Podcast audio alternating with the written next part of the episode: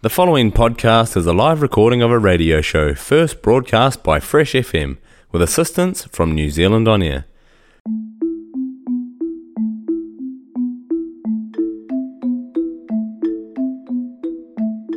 Good morning. You're on the Deadline Report with Ben Vidgen Investigates, care of Fresh FM. The call signs for that are 107.2 for Nelson City, Nelson and Tasman districts, 104.8 Eastern Golden Bay 95.0 and good old Blenheim 88.9. My very, very special guest today is Michael Field, who pretty much when I was growing up, if I wanted to know about what was happening in the Pacific, Michael was my go-to man. If what he didn't know about the Pacific wasn't pretty much all actually worth knowing about. If I've got my bio information correct, Michael's been working as a journalist in the Pacific for about three decades, give or take a year or two. He has been banned in over four nations. He's covered both the 2000 and 2006 coups in Fiji, which had him banned, one of the countries he's been banned in. He's produced several books on Pacific, including the Fiji coup, uh, and plus books on the issue of blackbirding. Good afternoon, Michael, or good morning, depending on whether you're listening to us live or on the podcast. How are you doing? I'm doing fine, and I, I, I wish I'd only had three decades reporting it. Sadly, it's about five now. I could have done with a, another couple. Well, I was actually wondering about that because uh, uh, I was looking at what the, the bio was, and, and it's literally like I remember like going to, to visit my mum, and it'd always be we'd be listening there in the morning to uh, a nine to noon, and, i was sure that it went back further than that. So, how, when did you begin your your career into into uh, journalism, and more importantly, why? I, I actually began 1971. I have no idea. I had no other vision to become anything else. I didn't want to be a train driver or a fireman or anything. I was just, I think, a, a, a gossipy little kid in Whangarei. Uh-huh. And uh, by remarkable coincidence, looking back on it, I knew a few Pacific Islanders, either as Fijian rugby players or a couple of Samoans across the road from us and things. And so I more or less started with it, and uh, both as journalism in the Pacific, although I spent and have spent a lot of time outside of the region as well. But it was, I guess it was preordained or something, but uh, I would like to have been a scientist and invented a cure for cancer, but it wasn't to be. I was a journo. Well, you've, you've been a pretty fantastic journalist, if I do say, Michael, and that you know, what's always been very apparent with anything you report on the Pacific issues is, first of all, is your great love and empathy for the people of Pacifica, but also that whole just that intimate boots on ground knowledge that you know when you're talking, listening to you talk about whether it's the Fiji coup or Spates, it's almost like you know these people intimately, and if you don't know them, I'm pretty certain that you have those sort of you've, you've worked very hard to establish networks throughout the Pacific, haven't you? Well. not only do I know them, some of them actively dislike me as I dislike them. um, it's a fairly visceral sort of relationship you get in the Pacific. But also, you know, I, I spent of that of, of those decades, I, I really regard Samoa as home because my children are Samoan, and, and, and the Samoan language is what more or less fills my day, along with actually more recently Gujarati and Hindi. But the Samoan part of it is constantly there. And last year I was up in Samoa as a sort of a first post-COVID trip, and it, it's quite striking. The one thing that you find there and in other places is you can be out of the country for a long, long time, and then you bump into somebody you knew in the, the streets of Apia or Suva, and they just continue the conversation as if the the four-year gap or the five-year gap had never occurred. And I, I just think it's fa- fantastic, and uh, as I'm sort of a fairly stoic loner type character, it's a good foil to have all these gregarious people who embrace you and want to know everything about you. And so it's, it's uh, I've never been in a Pacific country, and I include places like Papua New Guinea or the Solomon Islands during the Troubles, where I felt disliked or discouraged or in danger. You always felt that there was a degree of mandatory hospitality that you benefited from. I w- w- want to kind of cover, and, and, you know, as you're talking, there's probably about four or five questions that are jumping in my head. But I'm, I'm going to be reasonably disciplined, and I'm going to take us back kind of, to, I asked you to pick two particular songs for this particular show. And normally what I do is I wait till halfway through and then I play them. But the, the, the first song today, which I'm going to get you to pronounce because I murder languages bilingually, I, I think it kind of really points to the fact that when you're covering something, you don't just look at the here and now and the future. You have this whole bridge of history that comes with you and you really understand that history from the, from the local indigenous viewpoint. So can I just get you to, to talk a little bit first about the first song that we're going to, we're to play? I'm going to get you to talk about the song. We're going to play it, and then we'll talk a little bit about a, a bit more about some of the questions I want to ask you, and then I want to come back to this particular the backdrop story. But can we first of all, the first song I think is I'll pronounce it, and you can correct me. Loi Mayata, and I'm sure I'm not pronouncing it. Malangi.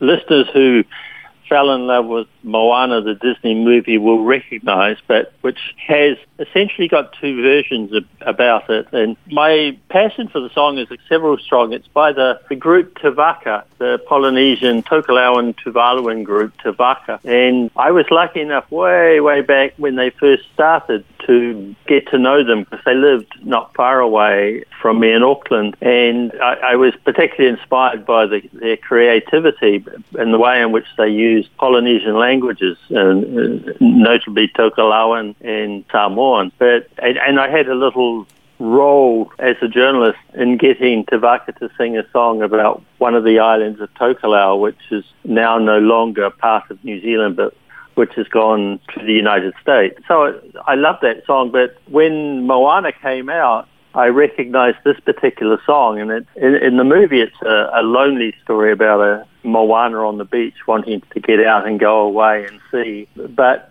for me, it's about a, a, deep tragedy in Tuvalu on the island of Vaitupu, one of the eight or nine atolls of Tuvalu. And it was a school fire, and it's about the 19 people who died in the fire, all but one of them schoolgirls. And that happened in 2000. And at the time I was correspondent for Agence France-Presse. and I sort of knew the story first and then got to know it really intimately both in Fiji and Tuvalu. And it's just one of these things that, you know, we Do, do you just want to tell us a little bit about the backdrop of, of the, what the story is, the tragedy behind that? It's a school fire, basically, and the dormitory caught fire. And this sad point about it is that the girls who were boarders at the school, and it's Tuvalu's top high school, it was founded by a New Zealander, Motufoua Secondary School, and the, the girls were locked in so that boys couldn't get to them. And somebody had a candle and it set the dormitory on fire. And the consequences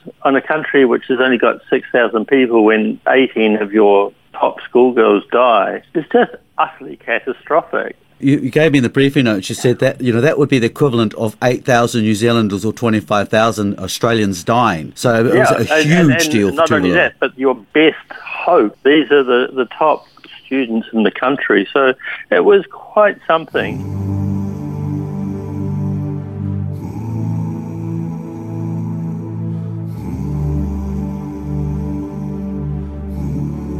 Loi mata e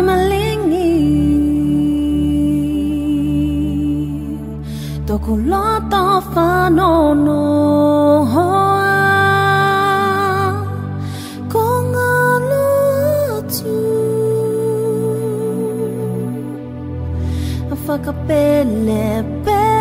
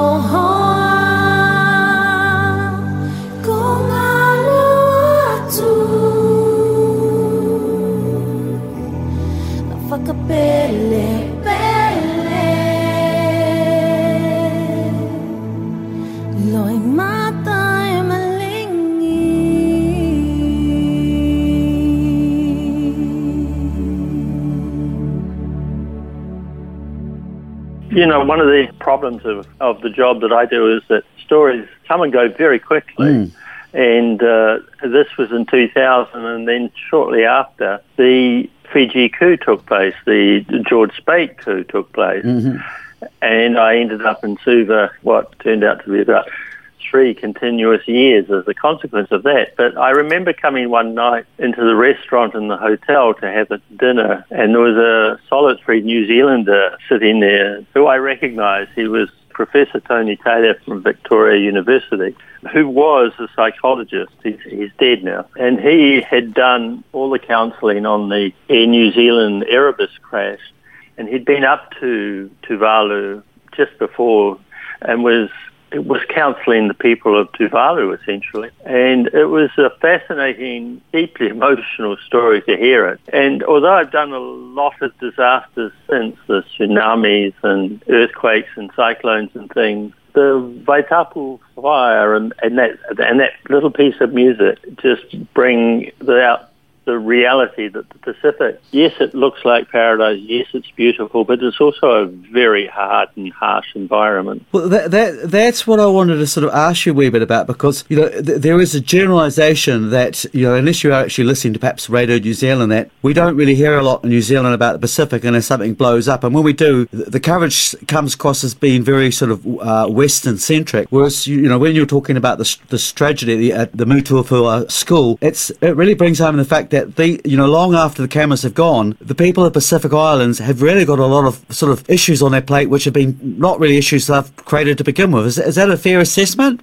Yeah, it, it is. But there's also, I'd go one step further to say that these countries demonstrate a certain stoic heroism and that they cope with it, they get on with it. And although these days, and more so these days, sort of a great armada of aid can often arrive, as we saw in the recent Tongan volcano. These are people who survive. They know what's required. The school fire was clearly an astonishing thing to have to deal with, but I, in my own mind, have no doubt that they would have dealt with it even without the outside help because you go to some of these countries, like go to some of the more remote countries in the Pacific. And you think, how do people live here? And yet they do. And then you go in the evening, I'm thinking here of the atolls of Tokelau.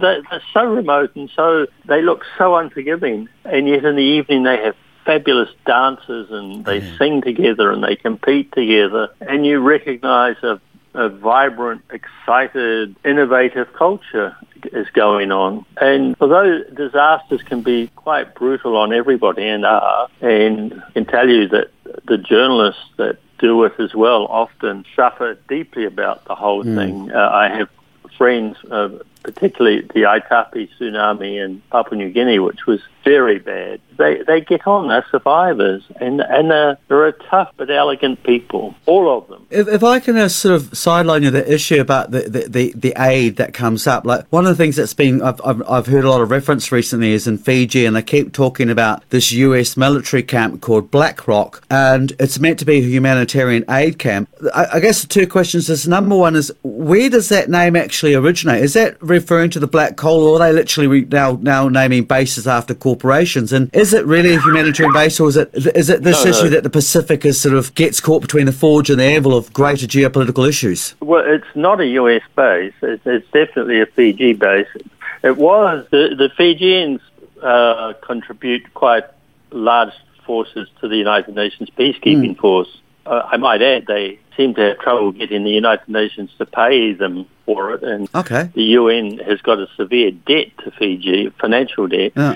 And, and personally, I don't think it's worth the chop for Fijians to be doing it. But that's another issue. Yeah. But Black Rock, I think, was always there.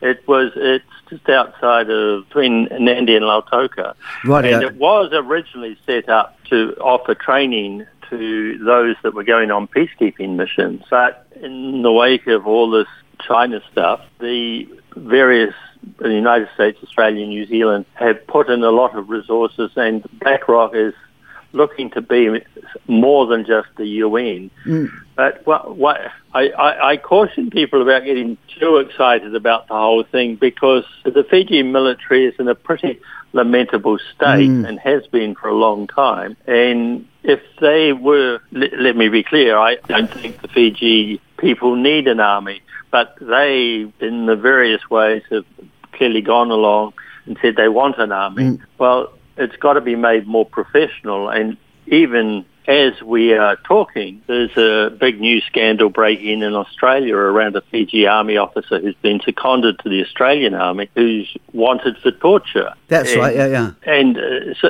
so So just to qu- quantify that, that's the, the Fijian officer that was involved in the last coup. Was he? Is that what the, the torture uh, link no, is? more recent than that. Okay. Uh, I actually don't recall him being involved in the coup at all, but there were various incidents in the 10 years under Voreqe Bainimarama where these incidents are are said to have taken place. And one has to say, and I've certainly written it up at length, is that Bainimarama and his officer, officer corps were brutal and continued to be brutal for quite a long time. But uh, I think that the thinking in Australia, New Zealand, and Britain and the United States is that if they can make the Fiji military more professional, that they won't they won't stage coups and they won't torture their own people. I think it's a a big stretch. And when you look at the horrific state that the Fiji healthcare system is in, today, just this last month, the, newspapers are running heroic stories of children walking to school over 10 kilometres a day and over rivers that have no bridges and things. Fiji's got a whole lot of other really important things they could be spending the money that they are spending on Black Rock and the the, the Fiji military forces. Is that, have that true of all the Pacific? I mean, I know you're quite critical a lot of the Pacific leadership. Do is that an across the board bl- a blanket, or do you think it's Fiji is the worst case scenario?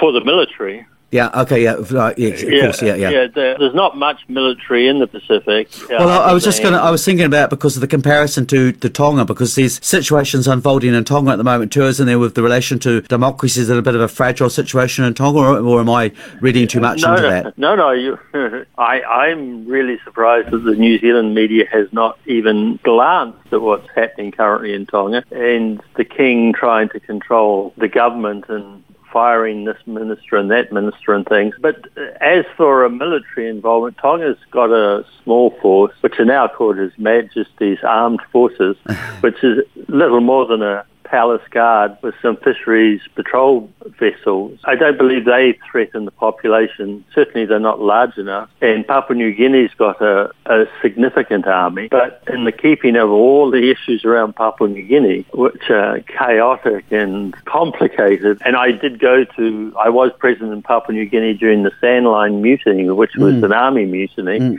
I don't think they threaten the existence of the state. And No. and one thing I like to remind New Zealanders is that despite everything about Papua New Guinea, it's bigger than New Zealand, it has more people than New Zealand, and it potentially has a greater GDP than New Zealand because it's an extremely wealthy country. Well, well that, that, that's what I wanted to ask you about in terms of if we take, I want to go the, the invasion of Minerva uh, and Tonga Islands in 1970, but if we take that as our bench press and we go Minerva Islands, Vanuatu 1980, Fiji 1987 to 2000, and Solomons, how much of these ethnic issues are driven by ethnic disputes or how much of them are driven by by mining companies? Well, the only the, the, major mining one, of course, is Bougainville. Mm. And well, I was thinking and, about the role of Emperor Mining played in the first coup of Sitiveni Rabuka, but is that? Uh, well, uh, I, I, mean, I've written, as you observed at the beginning, I've written a number of books on Fiji and coups, and the one irritating aspect of it all is that you never actually have a clear idea of what the final truth of anything is, yeah. particularly in Fiji. And it's, it's actually all sort of recycling again because, as we all know, Sitiveni Rabuka is back again as a Democratic Prime Minister, furiously apologising for everything he did back in 78. So he he's very confusing, and I've been one of those, and um, it's not an original thought. Mm. Is that Fiji needs a kind of proper reconciliation process to work out really what happened. So you're talking about something like um, that would happen in South Africa, like its own truth and reconciliation. Yeah, oh, and and something I've always admired the Waitangi Commission's report, where they you know they get historians and, and leaders together and work out over a very lengthy process what actually happened in Aotearoa. I personally think places like Fiji need that, and until had a truth and reconciliation process. It's only speculation as to what goes on with, say, Emperor Gold Mines and Rabuka's coup or mm. the exclusive resort in Bainimarama's coup or who was behind overthrowing Laisenia Qarase in Fiji. Mm. You just you just never know, and it's you so know. If, we if we move forward and we move, except that we're never going to get to the bottom of the line. But I, I mean, when when you have been reporting, you, you don't come across as being pro Western or pro China. I mean, you're you're equally critical of both of them. Do you feel that the Pacific at the moment is in a delicate situation between that competition between those two superpowers? Well, a remarkable coincidence. I, I've been doing doing on Substack a, a long, slow piece about the Tongan royal family and my argument is that how the Tongan royal family, since its founding, has slowly and systematically looted the kingdom. And I called my pieces uh, The Lost Kingdom. And But just at the very moment, I happened to be concentrating on 1976. It's like reading something out of, of a crystal ball. New Zealand, Australia, the United States and Britain were in a raging panic because the Soviet ambassador in Wellington had gone to Nuku'alofa to present credentials to the king. And it was taken as global alarm that Tonga was about to become a Soviet naval base, and there was going to be fishing bases in Vava'u, and the king was to, to go to Moscow. All that was happening in 76, we've done again with China. And it's like, hey man, didn't you learn the lesson in 76 that it's, it's not worth panicking over? Well, that, um, that's the argument that John Pilger did in, his, uh, in the coming war. He, you know, he sort of say that, that there had been a sort of a, a hyped up exaggeration of actually how much of a threat the Chinese were to the Pacific. Totally. I'm not solely depending on this particular aspect of mm. my argument. I always thought we were overdoing this on China. But after the global panic in 1976 about Tonga becoming a, a red star in the blue Pacific, it all sort of faded down. And then it emerged that the King of Tonga had gone to Tripoli and had met Muammar Gaddafi, and the Libyans were coming. and so another new uh, yeah. panic blew up. You know, so by 77, the Pacific was looking hot and ready to go Russian Libyan. The whole that, that, that whole Russian Libyan thing is interesting because, I mean, you, you start to see the emergence of characters like Adnan Khashoggi, you know, emerged in that whole period along with, again, sort of Israel. But, I mean, Adnan Khashoggi, I, I found when I looked at the Pacific was uh, that the Saudi connection had a lot more influence in the, in the Middle East, I think, in some ways than China. I think I've, you know, I found lots of cases where they were running behind the scenes and actually, you know, spending money and influencing things. Oh, yeah. I, I get great pleasure out of it, but I shouldn't really. Is that there was a cohort of carpetbaggers and weirdos and political creeps like you mentioned Minerva Reef. That was all people who came and went and caused enormous complications. And in the case of Tonga, for example, yeah. you, you go through the Libyan thing and the Chinese thing. Then the following year, this chap who's said to be CIA or not CIA, a guy called John Meyer, is in Nuku'alofa creating a tax haven bank thing with the mm. royal family. And there's millions sloshing around. And all sorts of characters are moving through the scene. Well, it's sort of. Um, a, I want to just take a quick bit of a break, but very quickly, it's like I also noticed a lot of people talk about those those those seventy three creeps. Is that a lot of them had links into the Atlas network, which a lot of those this our recent New Zealand election. There's like people like the spin-off have been talking about the role of the Atlas network within you know Pacifica and, and New Zealand politics. Well, uh, it, it's not new, and I like to remind people that the first Prime Minister of Samoa was an American carpetbagger in the 19th century. Oh, who was that? a guy called Steinberger. And when it was discovered that he wasn't who he was, the Royal Navy kidnapped him and took him away to disappear. But uh, there's a great movie in there because there's a serious love interest and ships and guns and the whole work. Well, what, what and, we're going to do uh, is we'll take a bit of a break, and I want to come back to that. But I also want to link into things like your work on the on the historic side of it, from like people like Bully Hayes and the Blackbirders. You're on the Deadline Report with Ben Vidgen Investigates, care of our special guest Michael Field. The engineer's been waving at me furiously, letting me know that actually we've run out of time today. So, sad news is that's uh, uh, all we've got time for you today from Michael Field. The good news is that Michael's agreed to sit down and talk to me. So, come and visit us next weekend because Michael is going to be back with us to tell us more about the Pacific and what he doesn't know about the Pacific isn't worth knowing. So, uh, I'm very, very honoured to have him on board. So, till next week, see you all. This is Deadline Report with Ben Vidgen Investigates.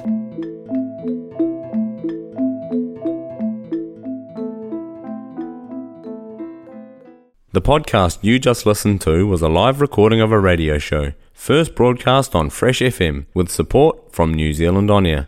Fresh FM is a community access media station based in Te Tauihu, the top of the South Island, New Zealand. The funding of Access Media makes these podcasts possible. To find similar programs by other community access media stations, go online to accessmedia.nz. If you or your group would like to know more about how you can have a program on our station, please contact us. Visit our website freshfm.net for our contact details.